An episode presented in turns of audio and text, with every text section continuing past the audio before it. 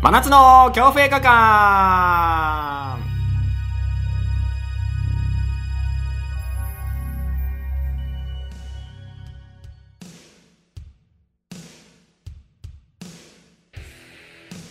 まあやっぱりそういう件で言うとね、あの超有名芸能人が出るとやっぱ恐怖感が薄れる問題はあると思うんですけどやっぱあれぐらい来るぐらいすげえねドーンと息切ってくれるとそれでもいいんじゃないかなと。やっぱでそういうなんかそうすげえエンターテインメント性の高い対策中ちょっと甘華合ってるよ対策とあとは あのちょっとリアリティのあるフェイクドキュメンタリー形式みたいなこう二極化していくんじゃないかなホラー映画はって思ってるんですがいかがでしょうか？ホラー映画評論家になる。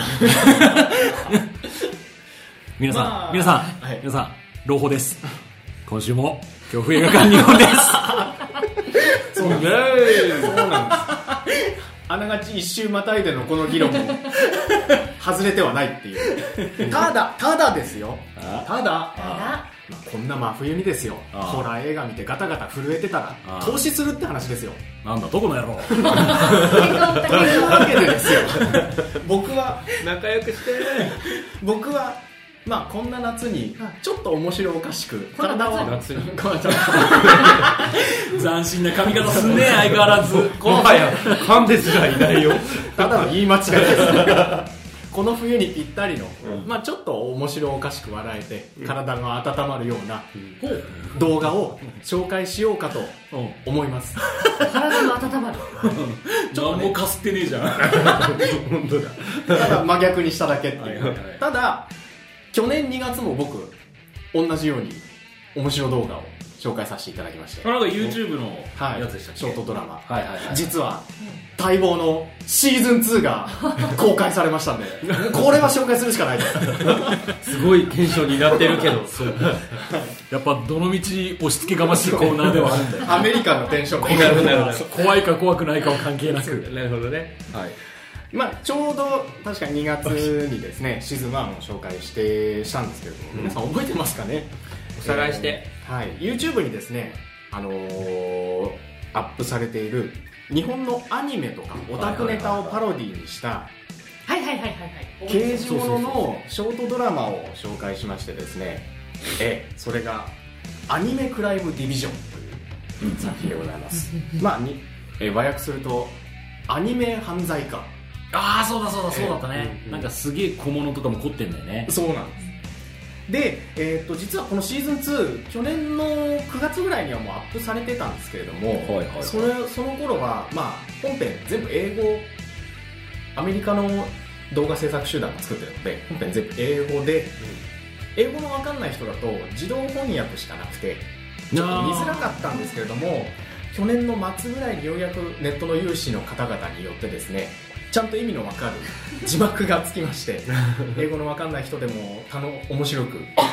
ネタもちゃんと分かるように字幕がついたということで、うん。まあ、おじしての紹介とさせていただきます、ほう。はい、で、まあ、前期のシーズンもちょっとおさらいしていこうかなと思うんですけれども、えーこの作品「アニメクライムディビジョン」はですねアニメ犯罪家という、まあ、架空の刑事部署がありうん。えーネオオタクシティという架空の街を舞台にした物語でございます、はい、でベテラン捜査官のジョーにでジョーという刑事がいるんですけどもそこに相棒として、えー新米の女性警察官ディーゼルが着任するところから始まります、でさまざまなアニメオタクに関する犯罪を解決していく中でですね2人がこう互いの信頼関係というか絆を深めつつ最終的にガンダム連続殺人事件という事件が。あああれね、うん。えー。まああのひどい事件だったね。要はまあオタクの人たちが大切し大大切にしているですね、ガンプラがバラバラにされるというなんとも悲惨な事件が起こりましてですね。はひどい。えー。まあこのジョーとディーゼルの活躍によってですね事件は解決するんですけれどもですよ。はいはい。その、えー3ヶ月後からシーズン2は始まります、えーえー実はですねそのガンダム連続殺人事件の被害者にですねジョーが最愛のガンプラもですねバラバラにされてしまいまして、えーしかもその事件の犯人がまさかのあの人だったと、えーいうことでですねとまさかだったね。えー アニメ犯罪家のジョーはですねもう失意失意のどん底に落ちまして、えーなんとアニメとの決別を決意しそっちに？えーアニメ犯罪家からも去ってしまっていました。とプロットだけ聞くと24かなみたいな。ね アメリカの連続ドラマってこういう感じだよね。っていうでですよ。でまあ絆を深めたジョーをですね失ったディーゼルはまあ仕事にも手がつかなくなりですね、えーテープが関わる事件にしか捜査に参加できないという謎のテープ化という部署にですね 左遷され何もできない時間を過ごしていたわけですね。なるほど、えーそんな時にですね、えー元アニメ犯罪家のジョーの親友だった秀樹という人物がですね電話ボックスに写真を残したまま射殺されるというですねなんだと。アニメ史に残る死亡シーン鋼の錬金術師のヒューズを彷彿とさせるような事件が発生してしまうわけですよ、えー。先週に引き続き今週も秀樹が出てくる。そう。ようなシンクロを果たしましたけど。のマジで？しかも秀樹殺されんの？ああネタバレした しかもアニメ史に残るトラウマシーンを彷彿とさせる死に方を。でこう捜査を進めていく中でですね今度は取り調べ取り調べ中の参考人がですねまたなんか例のノートに名前を書かれたかのようにですね突如心臓発作で死ぬという事件も発生しねえもうノート？斬新だね。聞いたことないもんそんなそんな話。でアニメ犯罪家にですね突如栽培マンがプリントされたクッションが届きましてもうそれをすぎるんだ。それを抱えた仲間の捜査官が爆死するというですね。事件が発生しまして、えね、ヤムチャの場合は抱えられたけど、こっちの場合は抱えたら。ーまあしかもそのヤムチャと同じような倒れ方あーで死なるというどなるほど、えーあの胎児のポーズでね。そうですそうです、えーアニメ史に残るですね、まあ、トラウマものの死亡シーンをこう再現するかのように連続殺人がまた起こっていくわけですよ。なるほど。えーその事件です。ねトラウマトラウマ死亡シーンについて話せばいいの？でですよ。俺俺は寄生獣とかかなと思うけど。ああなるほど。そうなんです。そうなんでしょそうなんです。でまあ果たしてこのディーゼルとジョーはですね絆を取り戻しこの事件を無事に解決できるのかと。で最終的にアニメ史上最もトラウマに残るような死亡シーンは何なのかと。なるほいうどのがこの話のまあ大筋なわけですけれどもね。ほどね。えーで今回このシーズン2ちょっと何か語っていこうか。語っち俺たちで決めようか。それは私のシーンえー、なんだろう。まあでもですね実は蛍の墓のシーンが最終的に死亡シーンではないというですね、まあ。途中に出てきてしまうので、ああ、えーそれでもないと。あーあー。まああれもたうーんまあ しかも厳密的にはそのシーンを再現しようとして一旦の解決は見るんですよ。うんうん。死亡その蛍の墓の死亡シーンっていうのはあのあのなんだっけ？あの節子？節子の？節子の節子ですね。あー。えーまああの防空壕跡でこう2人でこう生活しながら、はいはい。えー亡くなるっていうシーンなんですけど。まあでも確かにトラウマだよね。特に子供の時見るからねそう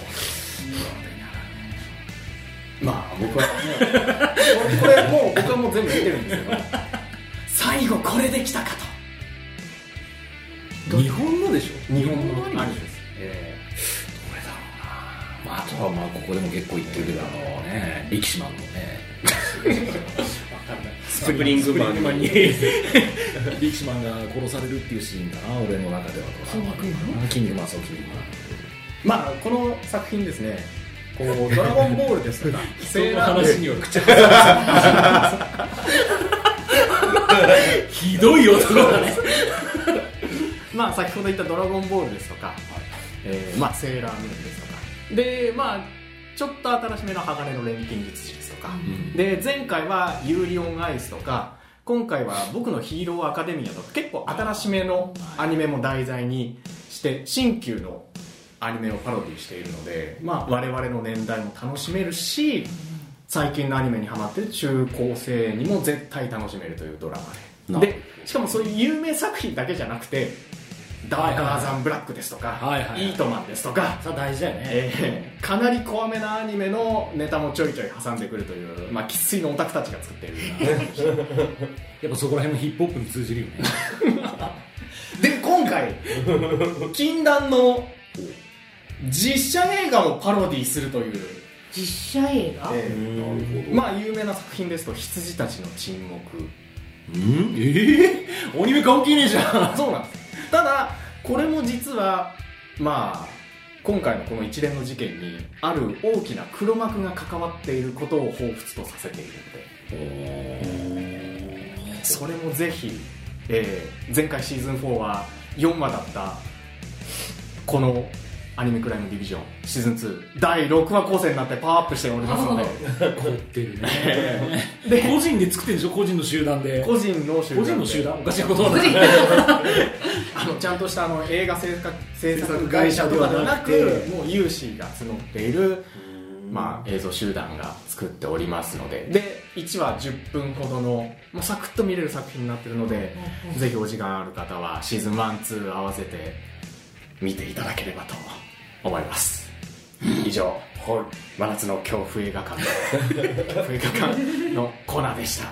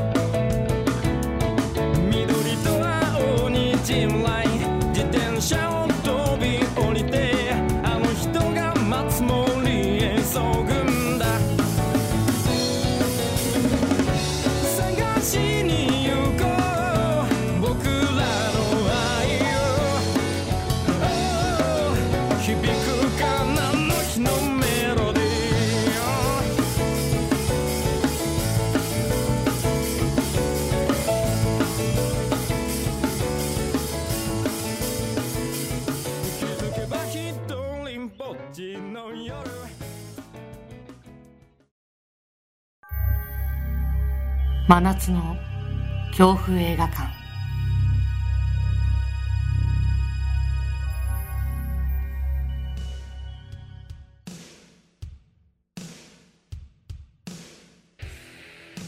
今回こそはちゃんと恐怖を俺に与えてくれ。恐怖映画館とつくやつは全部自分のものなわけじゃないんだからね。俺のものだよ俺の もうもう口挟まない。もう俺口挟まない。私の内容もペラいからどんどん挟んでるような感じで構えないですよペライペライなんと矢沢さんがはい。恐怖映画館のコーナー、そうなんですよね。マジっすか。まあ漫画なんですけどね。おおでもいいじゃないですか、はい。全然恐怖だったらもう万々歳ですよ。あの最近。恐怖。が分かんなかったんだね。察し。今編集点が入りましたね。最近あのバナー広告で漫画とか出たりします。私が漫画読んでるから出るのかな。あいう出てそれで最近よく出てくるかなと思うんですけど聖者の行進っていうののバナー広告見たことあります、聖者ってあのなんだろう聖なるものじゃなくて生きるものって書いて聖者の行う進、知らないナイスあないですか、うんやっぱエロ広告ばっか出るから俺。あじゃあエロバ見てる。そっかじゃあ見たことないか。ない。見たことあるかもしれないけど、作品に触れてないだけかもしれないですね。なるほどなるほど。なるほど見たらその広告見たらあこれかってなるかもしれないけどね、あのですねまあちょっとその始まりがまあ印象的というかいい感じなんですけどあの綺麗な女子高生のこうアップの顔が映っててですね、そこにその唇を見た瞬間僕は心臓が止まりそうになった。あこれバナー広告を紹介してる？そうそうそう。斬新だね。漫画の始まりなんですよねうんっていうなんかあれ爽やかな恋愛ものなのかな、うんでもなんかタイトルちょっとおどろおどろしいなってクリックするとまああのその彼が見てたのはその女子高生の唇じゃなくてその背後についている不気味でグロテスクなこう巨大な唇の形をした人型の霊だったっていうところから始まる、まあ、ちょっとホラー要素もある。もう全然ホラーじゃんそれさ。でもね私もホラホラー苦手なんですけどちょっと一巻まるまる1月中だけだったんですけど一巻まるまる無料で読めるところがあって読んだら気になってしまってついつい買ってしまったんですがうわまんまとまんまとまんまとねまバんまとから。そう。完全にルートに乗ったわけです。完璧なルートにそういう人いるんだね。しかも電子じゃなくてちゃんと本で買ったから。すごいすごい。えでで。あなんだっけ？えでだ？知らない。買ったんですが。あそうそうそうそうそう。そうでとうんでもそんなにホラーじゃなかったってこと？そう読み進めていくと、まあ、ホラーお化けはグロテスクで不気味なんで、まあ、ホラーはなんですけどどっちかっていうと読んでいくとサスペンスとかミステリーに近いかなっていうちゃんと最後まで読むとあそういえばここでもうここがおかしかったよねとかうん。なんか伏線がどんどん回収されていく感じがとても気持ちいい漫画。でお借りいただけただろうか。そんな押し付けがましか来ないけど言われてみればあそこでああだったねっていうのが気持ちいい漫画です。でですね、まあ、ちゃんと言うと主人公はいじめられていた過去を持つ、まあ、ちょちょっとネクラの15歳の男子高校生のルイっていう、まあ、少年なんですけれども、うん。その、まあ、女子高生さっきも言った後ろに不気味な人型のあ唇？暗いの唇を持った人型の霊を見るんですが、そのルイは、まあ、お化けを見慣れていて特に怖がっているわけでもなくて、まあ、お化けっていうのは道端に生えている草みたいなもので特にこっちには何もしてこない。ただそこにいるだけ。っていう認識だったんですけどその女子高生についている唇の霊を見た瞬間にこれは絶対に関わっちゃいけない霊だ。って察したんですね、まあ、ただ自分に何ができるわけでもないし本能的に絶対関わっちゃいけないっていう印象を持ったのでそのままやり過ごすんですがその女子高生が翌日にめった刺しの惨殺みたいになって発見されると。でまあそのコンビニでねその殺される前日に接客をしたので事情聴取とかされるんですよ、ででも殺されたってことはあれは生身の人間に殺されてるってことだからじゃああれは悪霊じゃなくて死神的な何かとか、まあ、あるいは考えるんですけど、まあ、考えても分かるはずもないので、まあ、警察に任せようということで、まあ、知ってることだけ話すんですけど、まあ、当然なんか引っかかってることがあるので言い回しも「あの子は普通な感じでしたよ」とかうんうんうん「本当に殺されたんですか?」とかちょっと警察的に引っかかることをうん言うわけですよ。で刑事さんは鋭いから「いやあの子何か知ってる気がする」ということで話が始まっていくんですが、うん。その聴取を受けた後に、えー、とそのルイの幼なじみのまどかっていう女の子が出てきて「何何事情聴取とかされちゃったの?」みたいな感じで話しかけてきたまどかの後ろに今度は、うん。その唇の霊がついている。はいはいはいとい。うところから始まる話なんですよ。気になるでしょ？ルルートに乗るそこら辺が一巻の終わりだったんですか？うんまだもっと続くよ。あもっと でも言っちゃうとさ言っちゃうとさ今今推してる漫画だからバナにどんどん出てくる漫画だからどこまで言っていいのかなみたいな。はいはいはいはい実はその例がだったっていうところまでは一巻に出てるんですよ。ほうほうほうほうほうほう。ほうなんでしょうね。でで供養ができない例。ほう。あうんそうそう。除霊はできるけど供養はできない例みたいな。ほう。っていうところまでがいいかなだったんですけど。でその例がまたね気持ち悪いことに、まあ、すぐやってくれればいいんですけど死へのカウントダウンを後ろでしてるんですよ。いや7日間余裕があってその窓かの後ろでは77って言ってでその、まあ、殺された女子高生はその翌日に殺されるんで11ってずっと言ってるっていうね。でちなみにあのまあー持ってる？持ってるよ。しかもこれ全3巻なんでちょうどねいい感じ。あ気持ち悪気持いっすねこれ。唇がこのでっぷりとした体にボサボサの毛にイボ。うわこんなのが出てきたりあと、まあ、その後にもう一個出てくるんですけどーやばい。ナスガリガリのおー。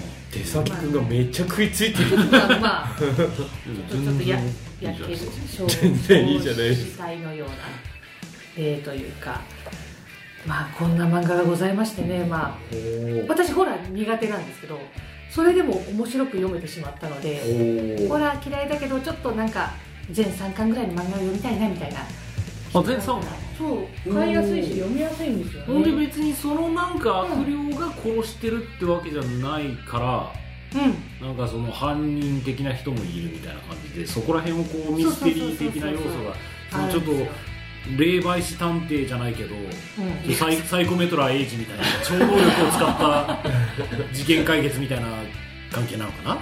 あとねちょっと途中でね供養あのねこの類は霊が見えるだけでその除霊したりとかできないんですけど途中で除霊できる少年とかも出てくるので。コトコ的な。外的なね、うまあ、そこでまあいろいろ話が絡まっていって最後まあスッキリみたいな。へちょっとこんなところに伏せあったみたいなね。まあ、女子高生はまあ普通にね何も知らないで殺されていくんですけどこのまどかは夢の中でこの霊に、まあ、襲われる。しかもこう殺されるっていうか性的な感じでちょっと襲われるみたいな。えー、マジで？そう。興味持っちゃ唇に性的な感じで襲われる？うそうそうそう。どういうふうに？興味持っちゃったまあそんなところも含めてね興味を持った方はぜひ聖者の行進三つ千代丸さんっていう。これが初連載なのかな？これで多分デビューしたんだと思うんですけど。えなんかえジャンプコミックスじゃん。あなジャンプコミックスプラス？見た目少女コミック的な。そう書いてるのは女性なんですけど、ジャンプコミックだけど、うんうん。ジャンプ。そうなんですよ。脱サラ漫画家さんです。へなんで気になる方は面白かったのでぜひぜひホラー苦手でも読んでみてください。というわけでえっ、と何でしたっけ？真夏の？えっと強風漫画家漫画 漫画喫茶 のコーナーでした